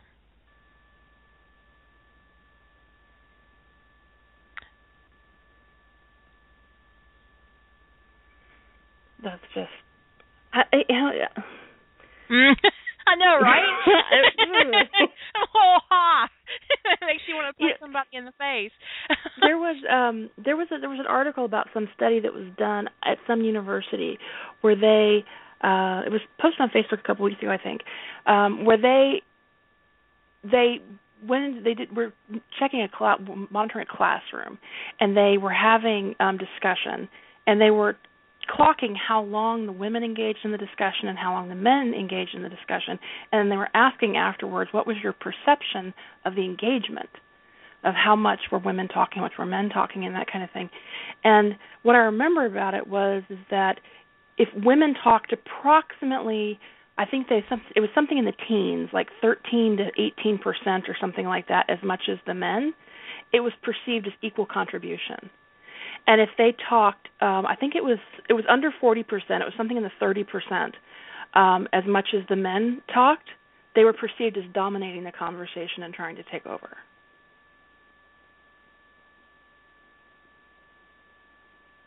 And i just was kind of stunned that something that should be to me um completely objective and not subjective at all um is like this person talked for 20 minutes and that person talked for 2 could be perceived as equal contribution, but because it's a woman, she was. It, it just I just I was I was completely flummoxed by the finding of this observational research. It was just weird. It was yeah. I think I read that too. Um, never gonna happen saying seventeen percent of the conversation. Seventeen percent. Yeah is equal um, is equal contribution. I mean, that's just oh yeah, they talked as much as I did. Um, no, no, no they, they, talked uh, quite a bit less than you did actually. But you know, I, I the thing is, I can't say that I haven't experienced that because I worked, um, you know, for 20 years in heavily, heavily male-dominated um, industry, and uh, a lot of times I was the only woman in a meeting. I mean, things changed towards towards um as time went on there were more and more women but um especially early in my career I was often the only woman in the room and uh if I talked for more than 2 minutes or something like that it was sort of like you know you really are kind of bossy or you're really trying to take over or you know you need to dial it down a little bit it was like come on I know, right? You, you do realize I'm actually the person running this meeting. I'm I'm supposed to be talking. I I was um a very uh I guess I was in my mid 20s and I was working in an academic environment and um I was the only woman in the meeting and um there were a couple of um deans from other departments in the meeting as well and my boss um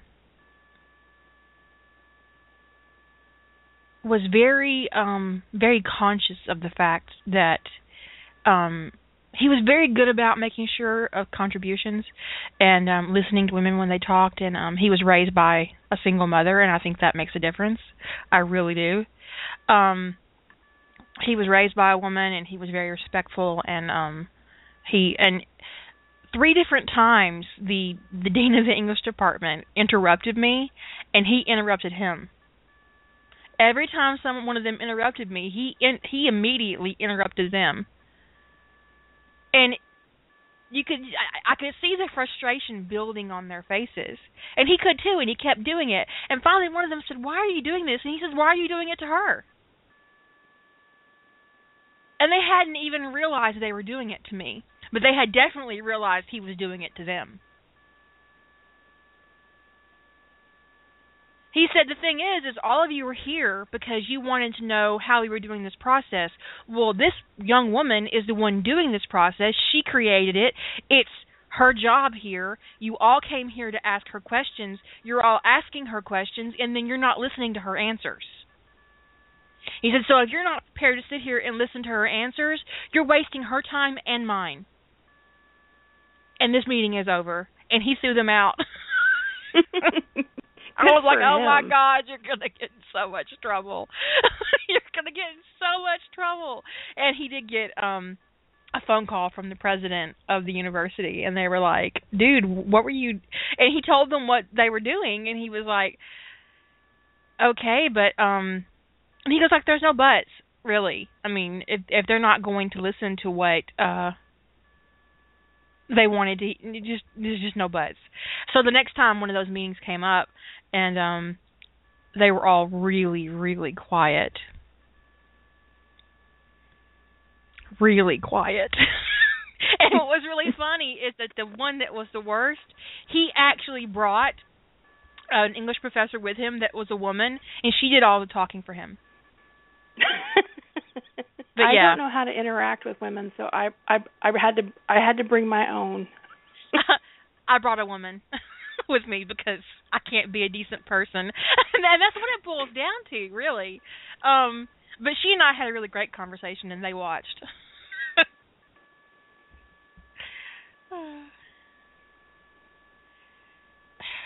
it was really annoying, but I I don't know if it was because if it was just because I was a woman or if it was because I was a young woman. Um because one of them called me sweetheart four times.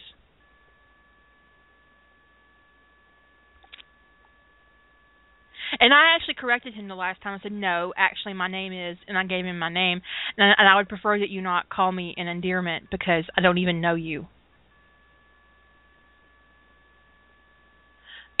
and he got he got really he he looked really irritated. But what could he say?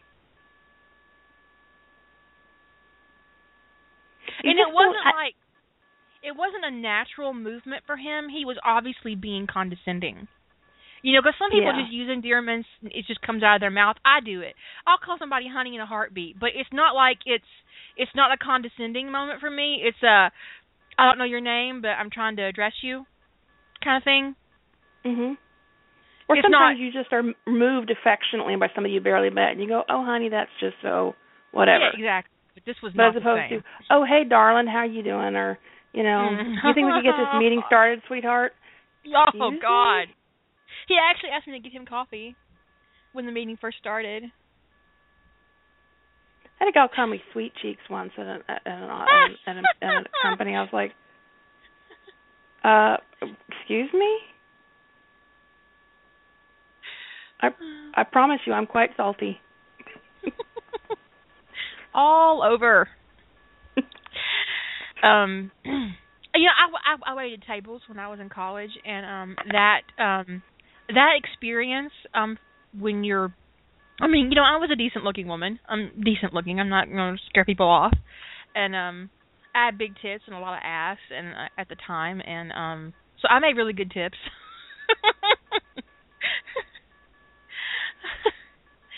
um and uh doing that job when you're really young um kind of prepares you for for life in some terrible ways. Because men think they have a free pass with with with waitresses. And you can't the thing is is they can take whatever they want to to you. And if you're rude they're going to complain and you're going to get in trouble so if they ask you out, you laugh it off and you know, oh, you're so cute. Well, thank you so much. What would you like to drink? You know, and you just have to play it off like it like they're not being insulting little fucks because if you the other night, me and my mom were at a Chinese restaurant, and the the waitress was beautiful. I mean, she was just a very beautiful woman, and um, the guy sitting next to us um told her, And she's like, "Oh well, thank you, thank you so much. You know, what would you like to eat?" And she's trying to get her. She's just trying to do her fucking job, right? And he hits on her the entire time. And when she brings the check, he asks her out, and she tells him that she's married. And he said, "Yeah, but are you happily married?" Now this woman is just doing her damn job. So, and she's I can see her trying to formulate an answer. And my mom said, "Honey, can you come here for a second? and my mom said, "I want you to stand here and talk to me they leave."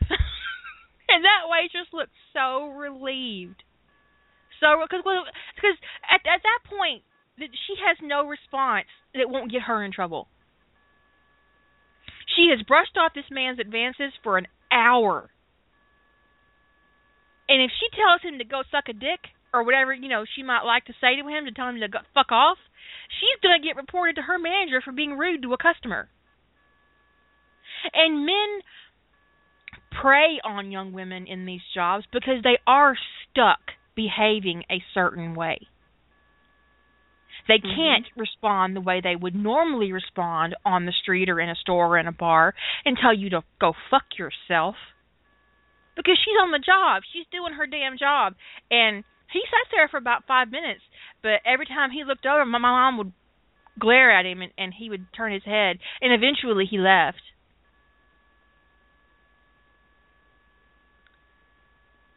And I said, go over there and see if they tipped you, because if they didn't tip you, I'm gonna go out there and talk to them. and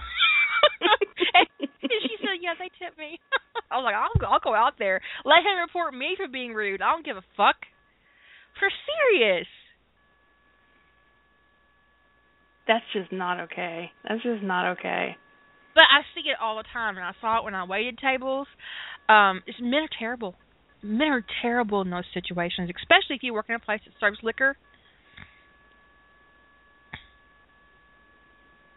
I did that too. I I worked in a bar. I bartended some, and um during the summers, and uh, oh, God, I can't tell you and honestly, had, dudes, if you're listening, going up to a female bartender and ordering a slip a slippery nipple or a buttery nipple, what is it? I think it's slippery. It's not. It's not sexy. No. Sex on the beach is not sexy. In fact, I had a guy order sex on the beach from me before and he smirked. And I said, "Are you sure you want that drink?" And he was like, "Yeah, I want it." I said, "It's kind of girly," and I walked away. and I made it. So when I was uh when I was 15, I um I was when I was five eight. Well, I mean when I was when I was 12, I was five foot eight, and uh I wore a double D cup bra at mm. 12. And oh, by yeah. the time I was 15, I was five foot ten and I wore a double F.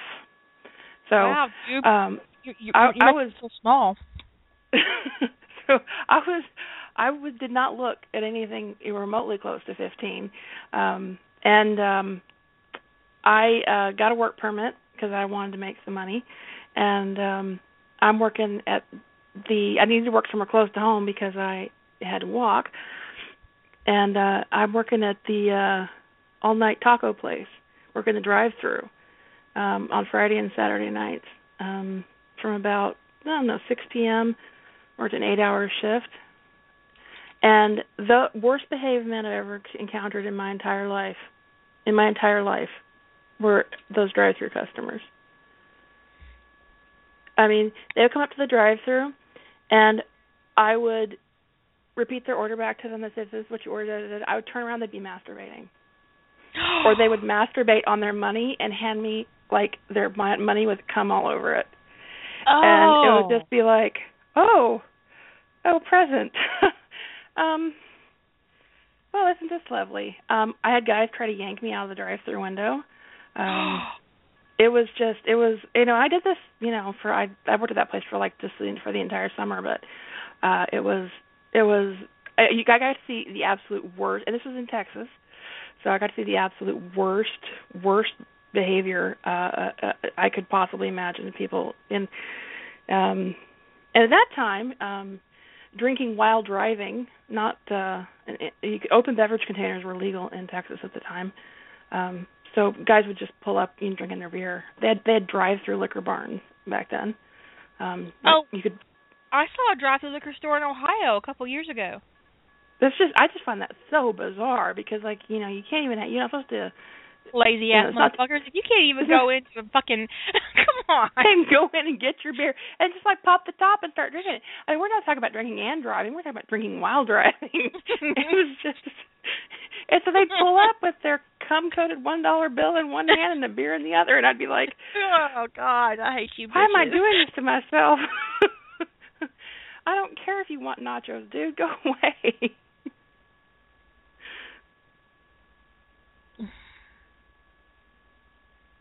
And I'm not, you know, because I'm so tall, um I I don't get I mean honestly honestly I don't get as much harassment and never did as much harassment as um as honestly smaller women get. Um I I really do think that uh men are a little bit more I often are are more intimidated. Um but I've actually have had some guys and I and I used to wear heels a lot too, especially heels on a platform. Mm-hmm. So I'd be six inches taller. So I'm like, you know, um I'd be sitting there in the coffee shop or whatever and um a guy would start harassing me and I would just stand up. And he would shut the fuck up and go away. See, that's when being tall in, in the world will be good. But I'm short. I'm just five three, and um even in my tallest pair of shoes, I'm I'm I'm barely five six because I can't wear a super high high heel anymore. Um, I can't either anymore. It's sad, actually. It's very sad. I saw some boots the other day. Oh, I fucking love those boots. I fell in love with them, but there's no way I could put them on my feet. But I have a I have a friend who's five foot two.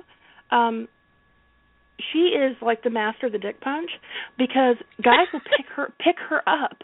I mean, just and she's very tiny. She's she's she's um um half Chinese and just she's really super tiny. And I see I've been with her when guys will just walk up to her and like pick her up and hug her. Don't even know her. Is you know I've been with her. It's happened twice, and she dick punches him every time. What is that? I've n- I'm short. I'm short. Um, I've never had somebody try to pick me up before. What the fuck? She says it happens to her on a semi-regular basis, not like every month or anything, but she says it's probably happened to her in her life, you know, probably eight or nine times. And uh she says she doesn't understand it. Some people think people must think she's some kind of fucking doll or something, or you know, um, or uh although she has mentioned that she believes that some there are some people who really fetishize Asian women and just kind of she worries that that's kind of sometimes what what's going on too. Um Oh, that's creepy as fuck. Yeah. Um so uh but it's just it's just weird um that people are so intrusive of her space people don't get intrusive into my personal space like that. They'll say things to me sometimes, um, but they won't. They don't tend to get into my personal space because um, I'm a lot more physically intimidating than than someone who's really tiny. And I really, you know, I really have. Um, it's like all of my friends are really, really, really, really short. So you know, when I hug them, it's often it's very odd. Either I have to bend way, way down, or or they get a face full of boob. It's a boob hug. It is. I got I got I got two or three friends. Every time I hug them, I get a face full of boob. I'm used to it. I'm sure your short friends are too. I, I, I wouldn't they worry are. about it. I wouldn't worry about it. Um, I'm like, uh, actually, one of them, she's like, I love hugging you. You've got some kind of boob thing going on, but you know, I, I, I, because I, it's weird how my friends are just really teeny tiny, uh, very short um ladies, and because of of being around them so much and seeing how they're treated differently from me, um, you know, it was, it was, it was, it was actually was eye opening for me um because I had had my own issues with how men talked to and treated me, but that was something that was not um in my sphere as men getting that into my personal space. Um, well, Echo says she's stuff and- five foot and Asian, and she's had people pick her up and pat her on the head. I just uh I I I don't know what I I, I don't know what I would do if somebody did that to me. I my personal space gets invaded a lot. Um, I've got some boobs. I'm an I'm a double D, and men like to reach across me and rub their arm on my tits. Um, I I kind of hoped as I got older and I gained a little weight that it would stop. No. Now I'm not, I look good for my age. I'm in my 40s, um, but I look like I'm probably in my th- early 30s. I mean, I don't have any wrinkles or anything. I'm, you know, I keep my hair dyed so they can't see my gray hair. Um, but uh, still, you know, I mean, it's like, and I know, I know that you know, um, that kind of dominance and aggression has nothing to do with being attractive. You know, um, women of all ages are sexually assaulted of all appearances, big, small. It doesn't really matter. It isn't about your being attractive. But I'd kind of hoped that as I got older that it would taper off. But no, No. they they they still invade my personal space. I can't tell you how many strange dicks I've had rub up against my hip or my or my butt in public um in the last year. Oh, sorry. Yeah, I'm, I'm sure you are, motherfucker. The only time I don't get that kind of um personal and space of invasion is when my husband is with me. And then that's when you realize that they're not respecting your respect your space, they're respecting his property. Ew. That's that's what it is. Yeah, it's just it's so Ugly. um it is. The last That's time just- someone told me I'd be pretty if I smiled, I told him he'd be pretty if he was on the floor. And asked him if he wanted help to get there.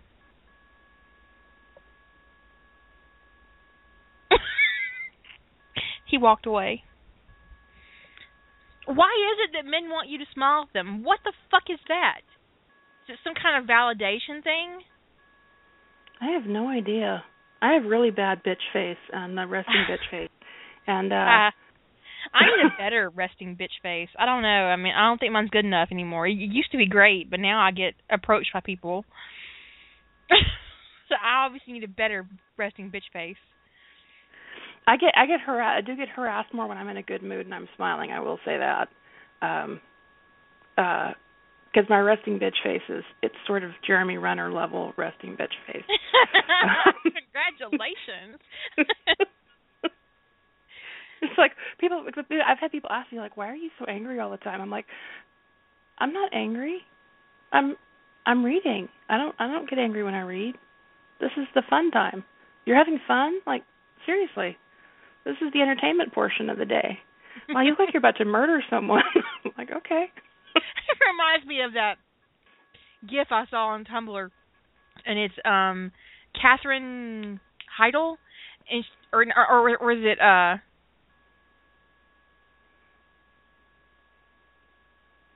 Charlize Theron, where she says, "I just think murder and walk." Oh, I think that was Charlize Theron. Yeah, yeah. Are we down to sixty seconds? Um, I think I probably answered the question in the first half of the show, so um, there we go. You sure did. you guys have a um great evening and I'll probably be on the air tomorrow since um my mom and I are not going shopping. My um sister is having her date night for Valentine's Day tomorrow, so my mom is babysitting and I am not babysitting. So I am not going to be involved in the sitting of children. So I'll be here being crazy. We'll think of something. And I do want to tell you guys that on the 14th, I am going to have a present for you on my website. I was going to do an evil. I was going to do an evil author day, but then I decided since it was a completed story that it will be on for Valentine's Day. So it's something for you guys to look forward to. Good night. The show ended, I think. Rah, Yeah. I wonder. I'll do that anyway. Bye, Kira. Bye.